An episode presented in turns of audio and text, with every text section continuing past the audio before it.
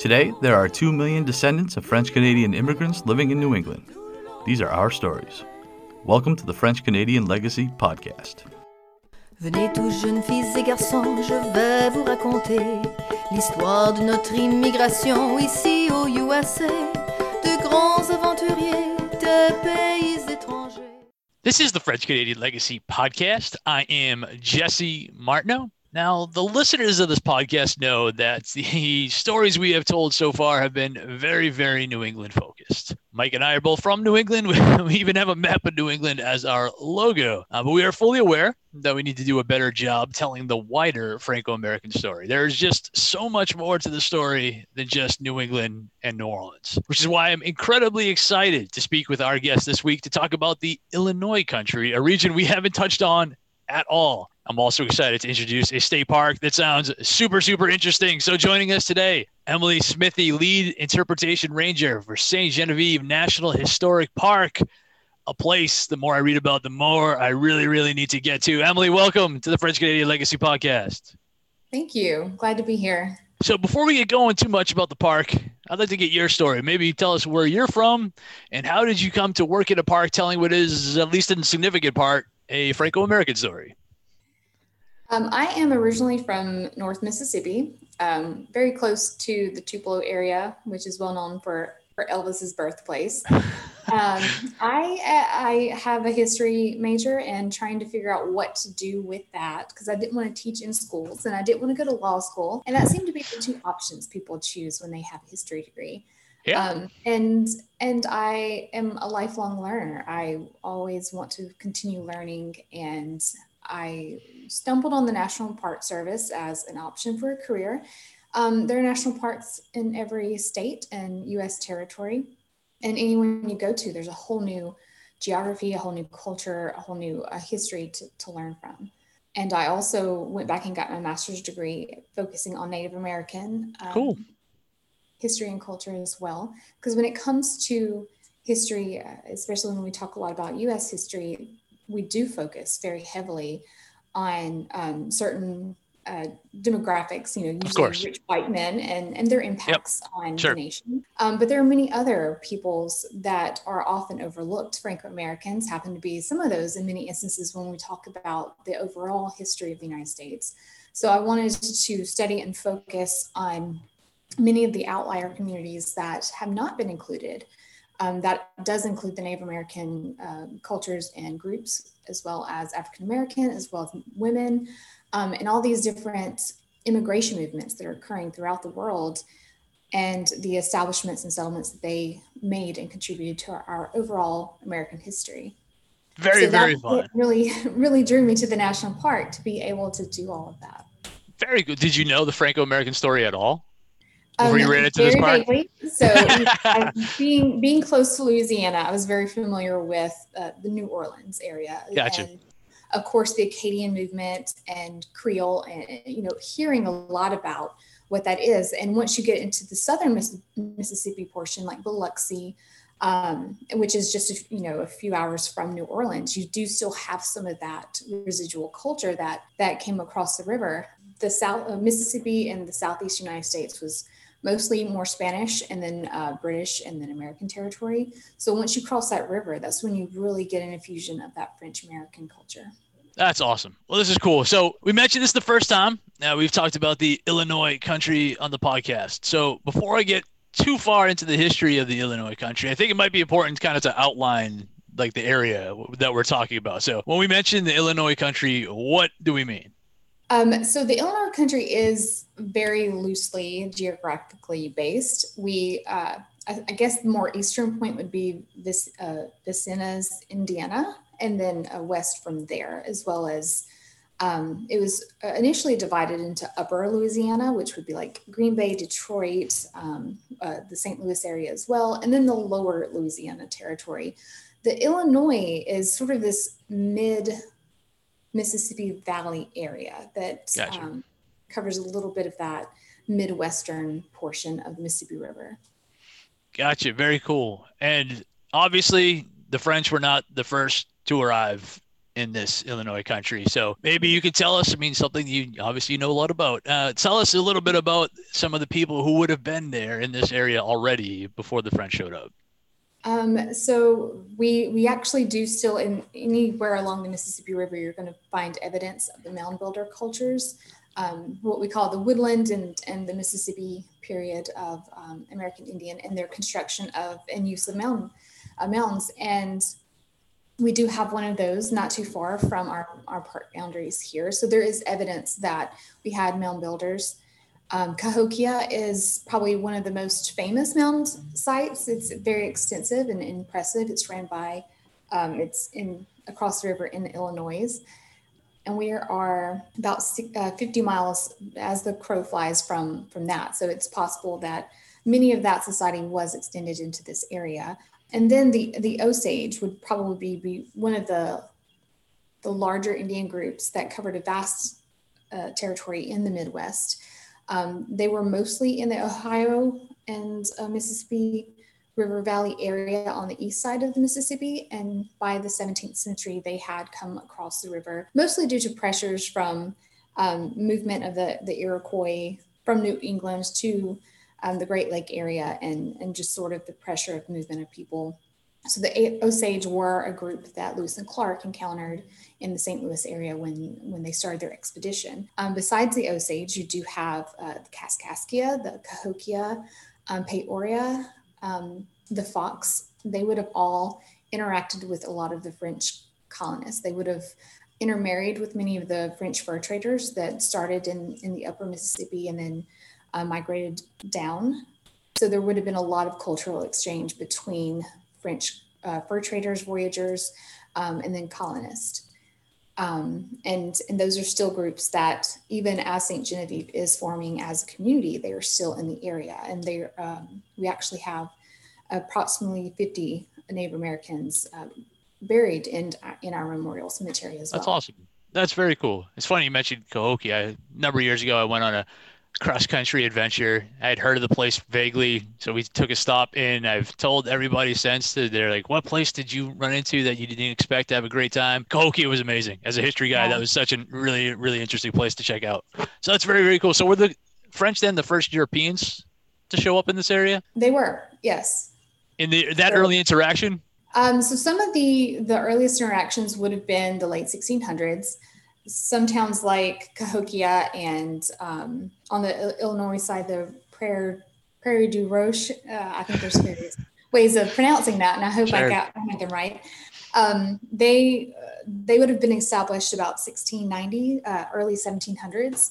Um, St. Genevieve would have been more 15 uh, mid 1700s. Gotcha. All right, cool. So they move into this area now. When they established St. Genevieve, are we talking mostly men who are traders, or are we talking entire families that move in? What does that settlement kind of look like, especially early on? Yeah.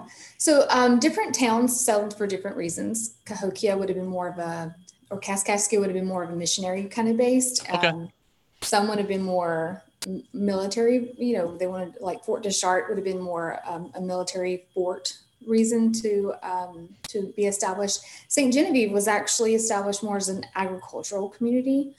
Um, right, right here uh, in St. Genevieve, we have um, a wonderful floodplain that is enriched uh, by the Mississippi River. And um, there's approximately 7,000, give or take over time, uh, of really rich, flat farmland just along the Mississippi.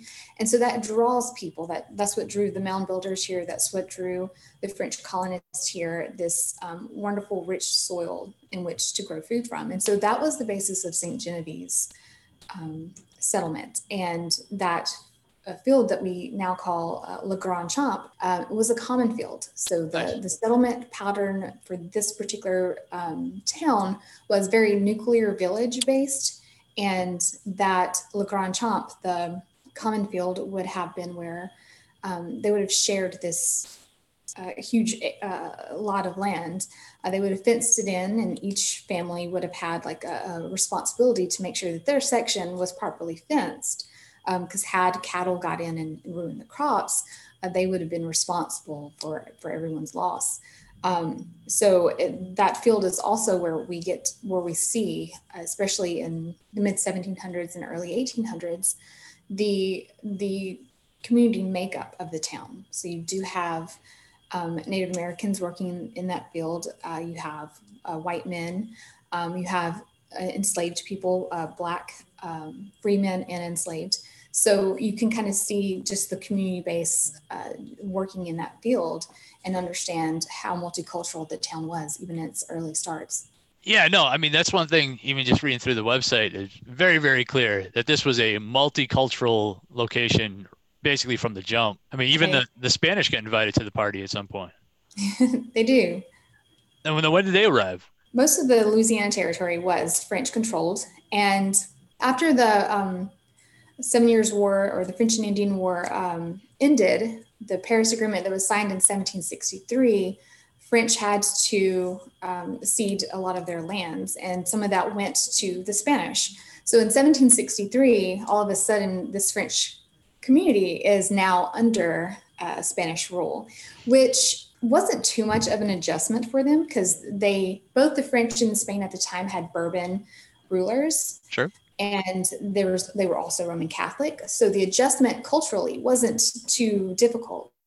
Um, and you also have to understand the Spanish weren't so much interested in colonizing or or sending Spanish people into this area. It, the control of that river and the strategic location of it is what they were really gunning for because whoever controlled that Mississippi River really controlled trade and right. the interior. So um, that's what they were really after. So the French um, other than having a new ruler, uh, right. Spanish king instead of a French king, um, it didn't change too much. It didn't alter their uh, their lifestyle very much at all. Yeah, that's all. I've always thought about that, like because obviously you change, but if you're there, you change the flag maybe on a building, but it's not like you right. change the language. You don't change the clothes you wear. But yeah, no. So it is super, super interesting. This entire story. Actually, you guys have a bunch of stuff on your website about kind of like the day to day things that you talk about for the people who lived in this area. Um, we don't talk about that, I don't think, nearly enough. So there's a couple of things I do want to touch on, which I think is very fun. And the first one is the language. Uh, can we talk about the language specific kind of to this area and maybe how it was different, if at all, from what you would have heard maybe in Canada?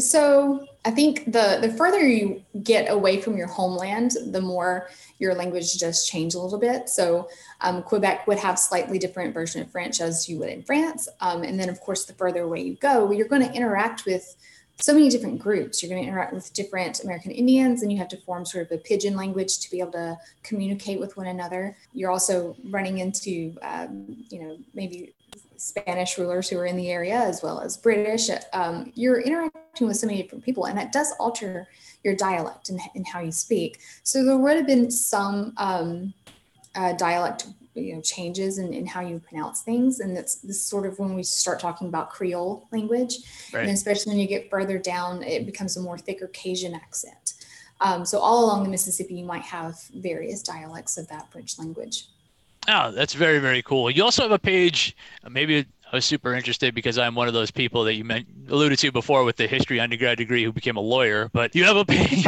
you have a page about the law of that area. First of all, how is this place governed? Do we have the like is there a, a council, a governor? Who runs yeah, this place? So they would have appointed a commandant. So especially uh, when when you're under Spanish rule, um, and they're not necessarily sending governors or uh, just like the British did with India, they would send viceroys and they sure. would send governors out to their various territories. The Spanish didn't do that.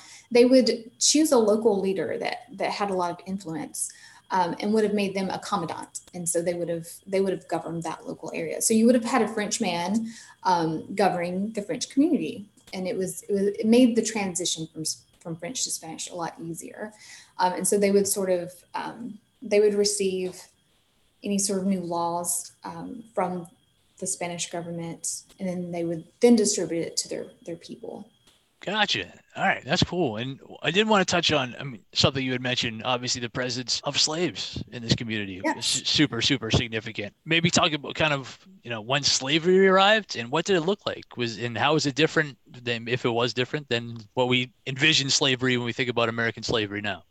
Slavery had always been sort of part of French culture anyway, and we we see slavery as a very racial um, concept. And um, uh, with French society, especially uh, even with you know British or American society in the 1700s, it looked very different than the 1800s. So because you are um, in, in very rich Mississippi uh, floodplain area, sure, um, you acknowledge that it needs to be worked, and and um, so they would bring enslaved people from Africa, as well as occasionally from um, from the Caribbean islands, where France did have some colonies there as well. And they would usually dock in New Orleans and make their way up further further north. And I think it would have been more the 1720s, 1730s before enslaved Africans were uh, present in this area. Sure. But by the late 1700s, they made up a third of the population wow. area. Yeah.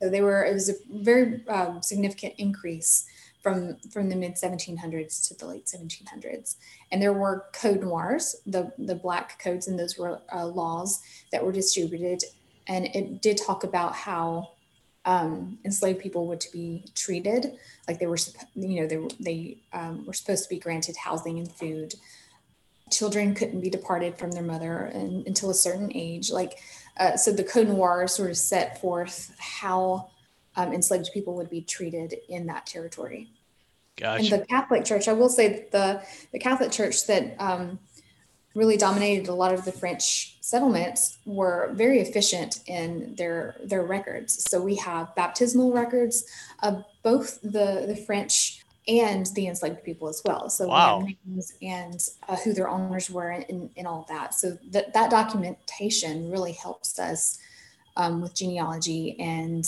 understanding uh, sort of who people were and, and, where they were in this in this area. Oh, that's super interesting because we, I mean, we talk about that a lot here. That the way the church kept records allows a whole lot of us to. I know a big deal about your French credibility is if you can trace your family back to a de roi. That's like a big deal, right? Right. And and we always thank the church for collecting the records they have.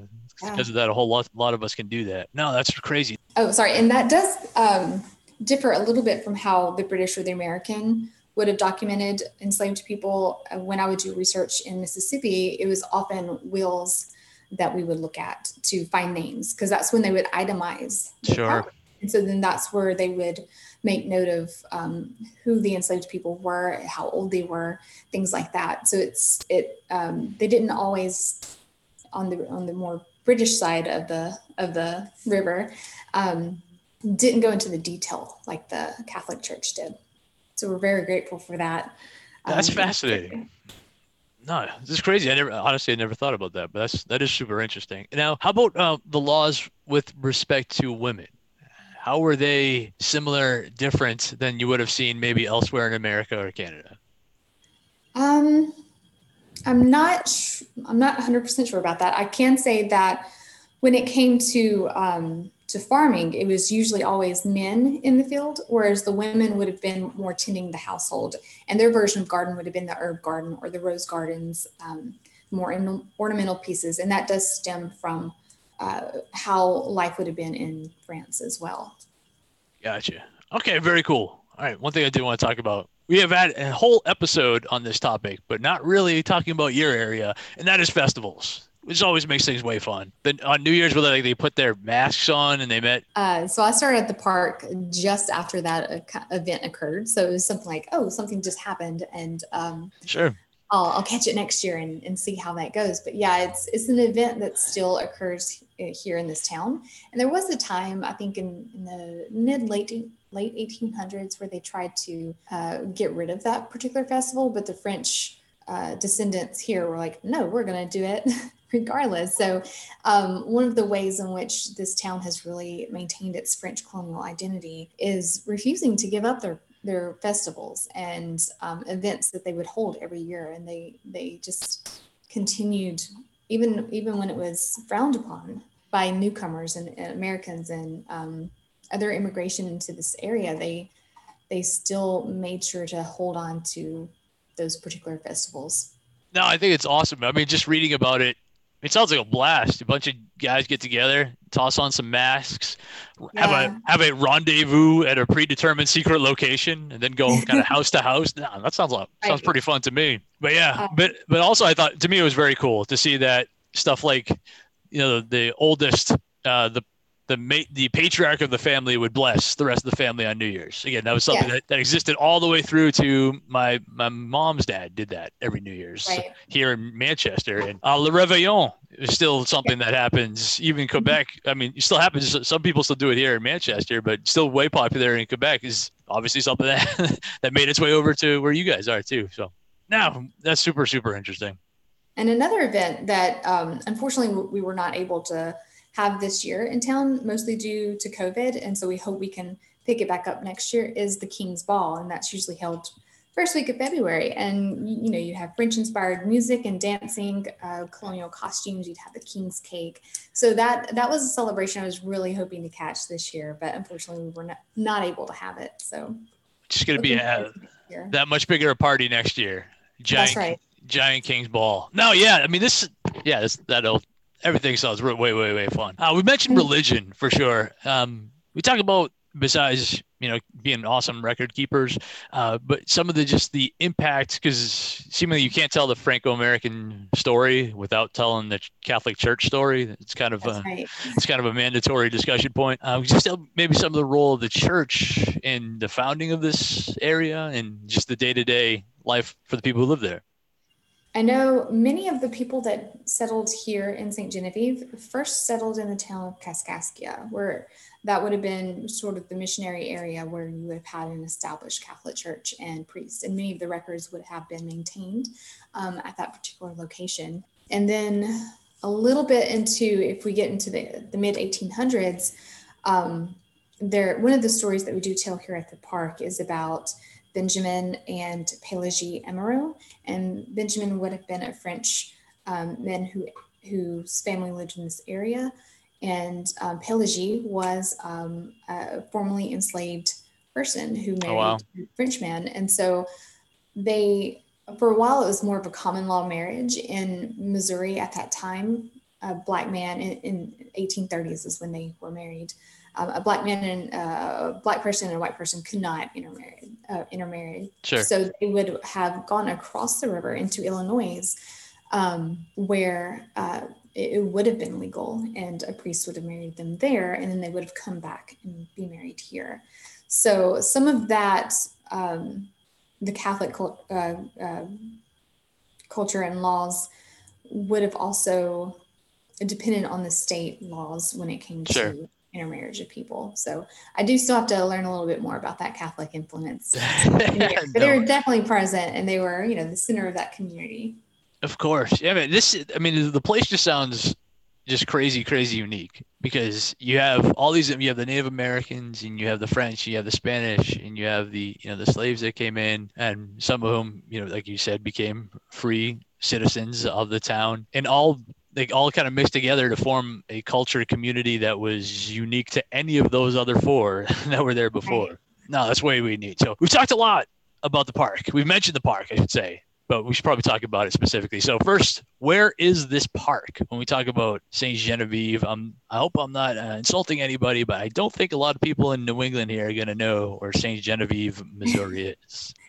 Yeah, so it is um, 60 miles south of St. Louis, right along the Mississippi River. And um, so we're in that southeast section of Missouri. The national park is within the St. Genevieve Historic District. So we own a few buildings and we will probably expand um, over the years. We are brand new. We were um, we were enacted in uh, October 30th, 2020. So we are that new. Um, we have currently we have two buildings that we do interpret: the Amoureux House, which does tell the story of Benjamin and Pélagie Amoureux, as well as the Jean Baptiste Vallé House, and he was a commandant uh, for this area in the late 1700s, early 1800s, and he's the one who oversaw that transition from St. Genevieve being um, a French uh, territory to a Spanish territory to an American territory. So he was the one who oversaw that uh, that induction of St. Genevieve, Missouri, into uh, America, and that was in 1804. And Gotcha. then we also have uh, a few other buildings we're hoping to acquire. One that we should, one that we should close on this summer. It's called the Green Tree Tavern. Very interesting building, and it's currently ran by the Missouri State Department. and it is the the oldest building in town and possibly the oldest in Missouri that's still Standing. Oh wow. So how old how old are we talking there then? Um, so the original town of St. Genevieve would have been established just a few miles south from where it is now. But because it was in a floodplain, um, it there were a series of floods that occurred in the 1780s that you know it's just they just got tired of having to rebuild their houses after it flooded. So then they moved up uh, up up the hill a little bit. So many of the houses that are still standing that just date to the 1780s. Gotcha. No, that's still pretty. 1790s, Yeah. All right, so this this is awesome. So uh, you come to this you come to this national park, a brand new national park, which is way which which is way fun. So you come to this brand new, you got all these historic buildings. Um, what else can a visitor expect to see? What can they expect to do? You guys have programming. What Yeah. what what would they be? Um, what would their experience be if they if they showed up at your park? the currently you usually go right to the visitor center that's sort of your orientation. So st genevieve welcome center is is partially ran by uh, nps staff as well as the city staff.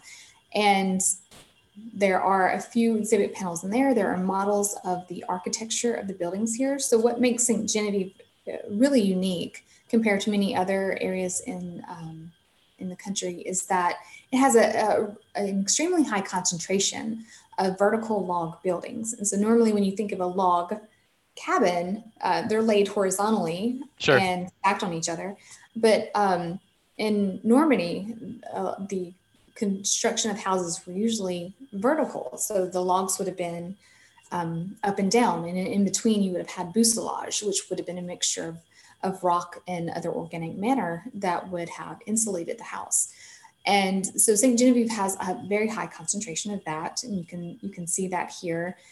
And many of the historic buildings here are ran. Uh, there are a few by the national park, which we are starting to acquire. Some are ran by the state parks. Some ran by local organizations. The Colonial Dames of America really helped um, purchase and furnish a lot of these houses. Um, we have the French Colonial Association. Uh, there's a museum here as well. And so all these different organizations that we talk about, the nonprofits, the state, the, the national park, they are all really uh, working together to, to produce that overall experience for the visitors here.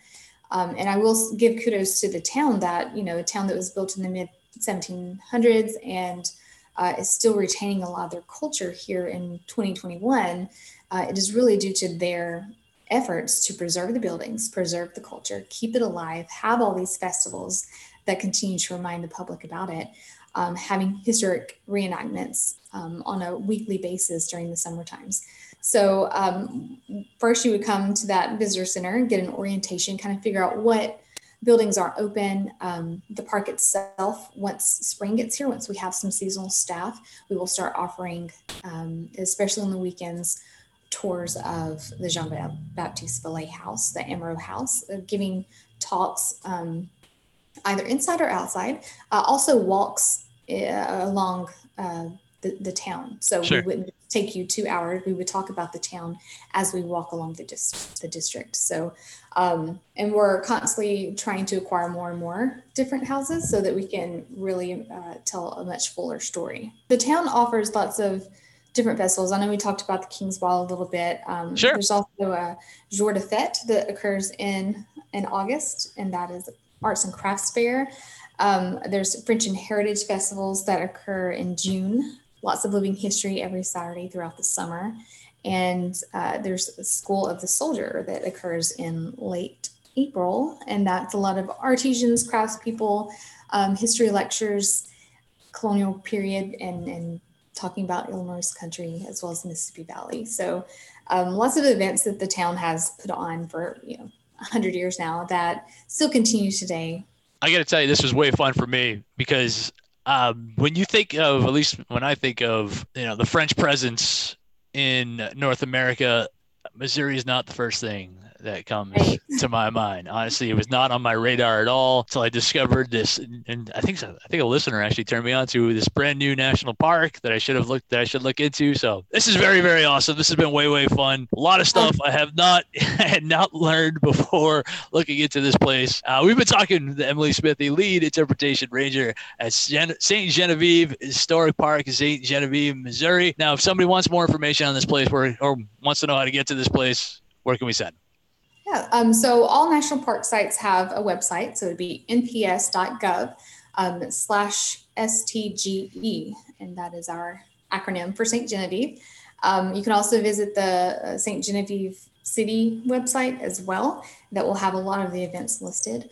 Um, and if I may, there's there's one little point that I was sure. to talk about when we were talking about the Illinois country and and uh, the NPS role of piecing the puzzle of America. So when we normally when we're viewing history, we do focus a lot on the New England area, uh, especially like Revolutionary War, and then we start we we we focus yeah. history on wars a lot. So Revolutionary War, Civil War, World War II, um, sure.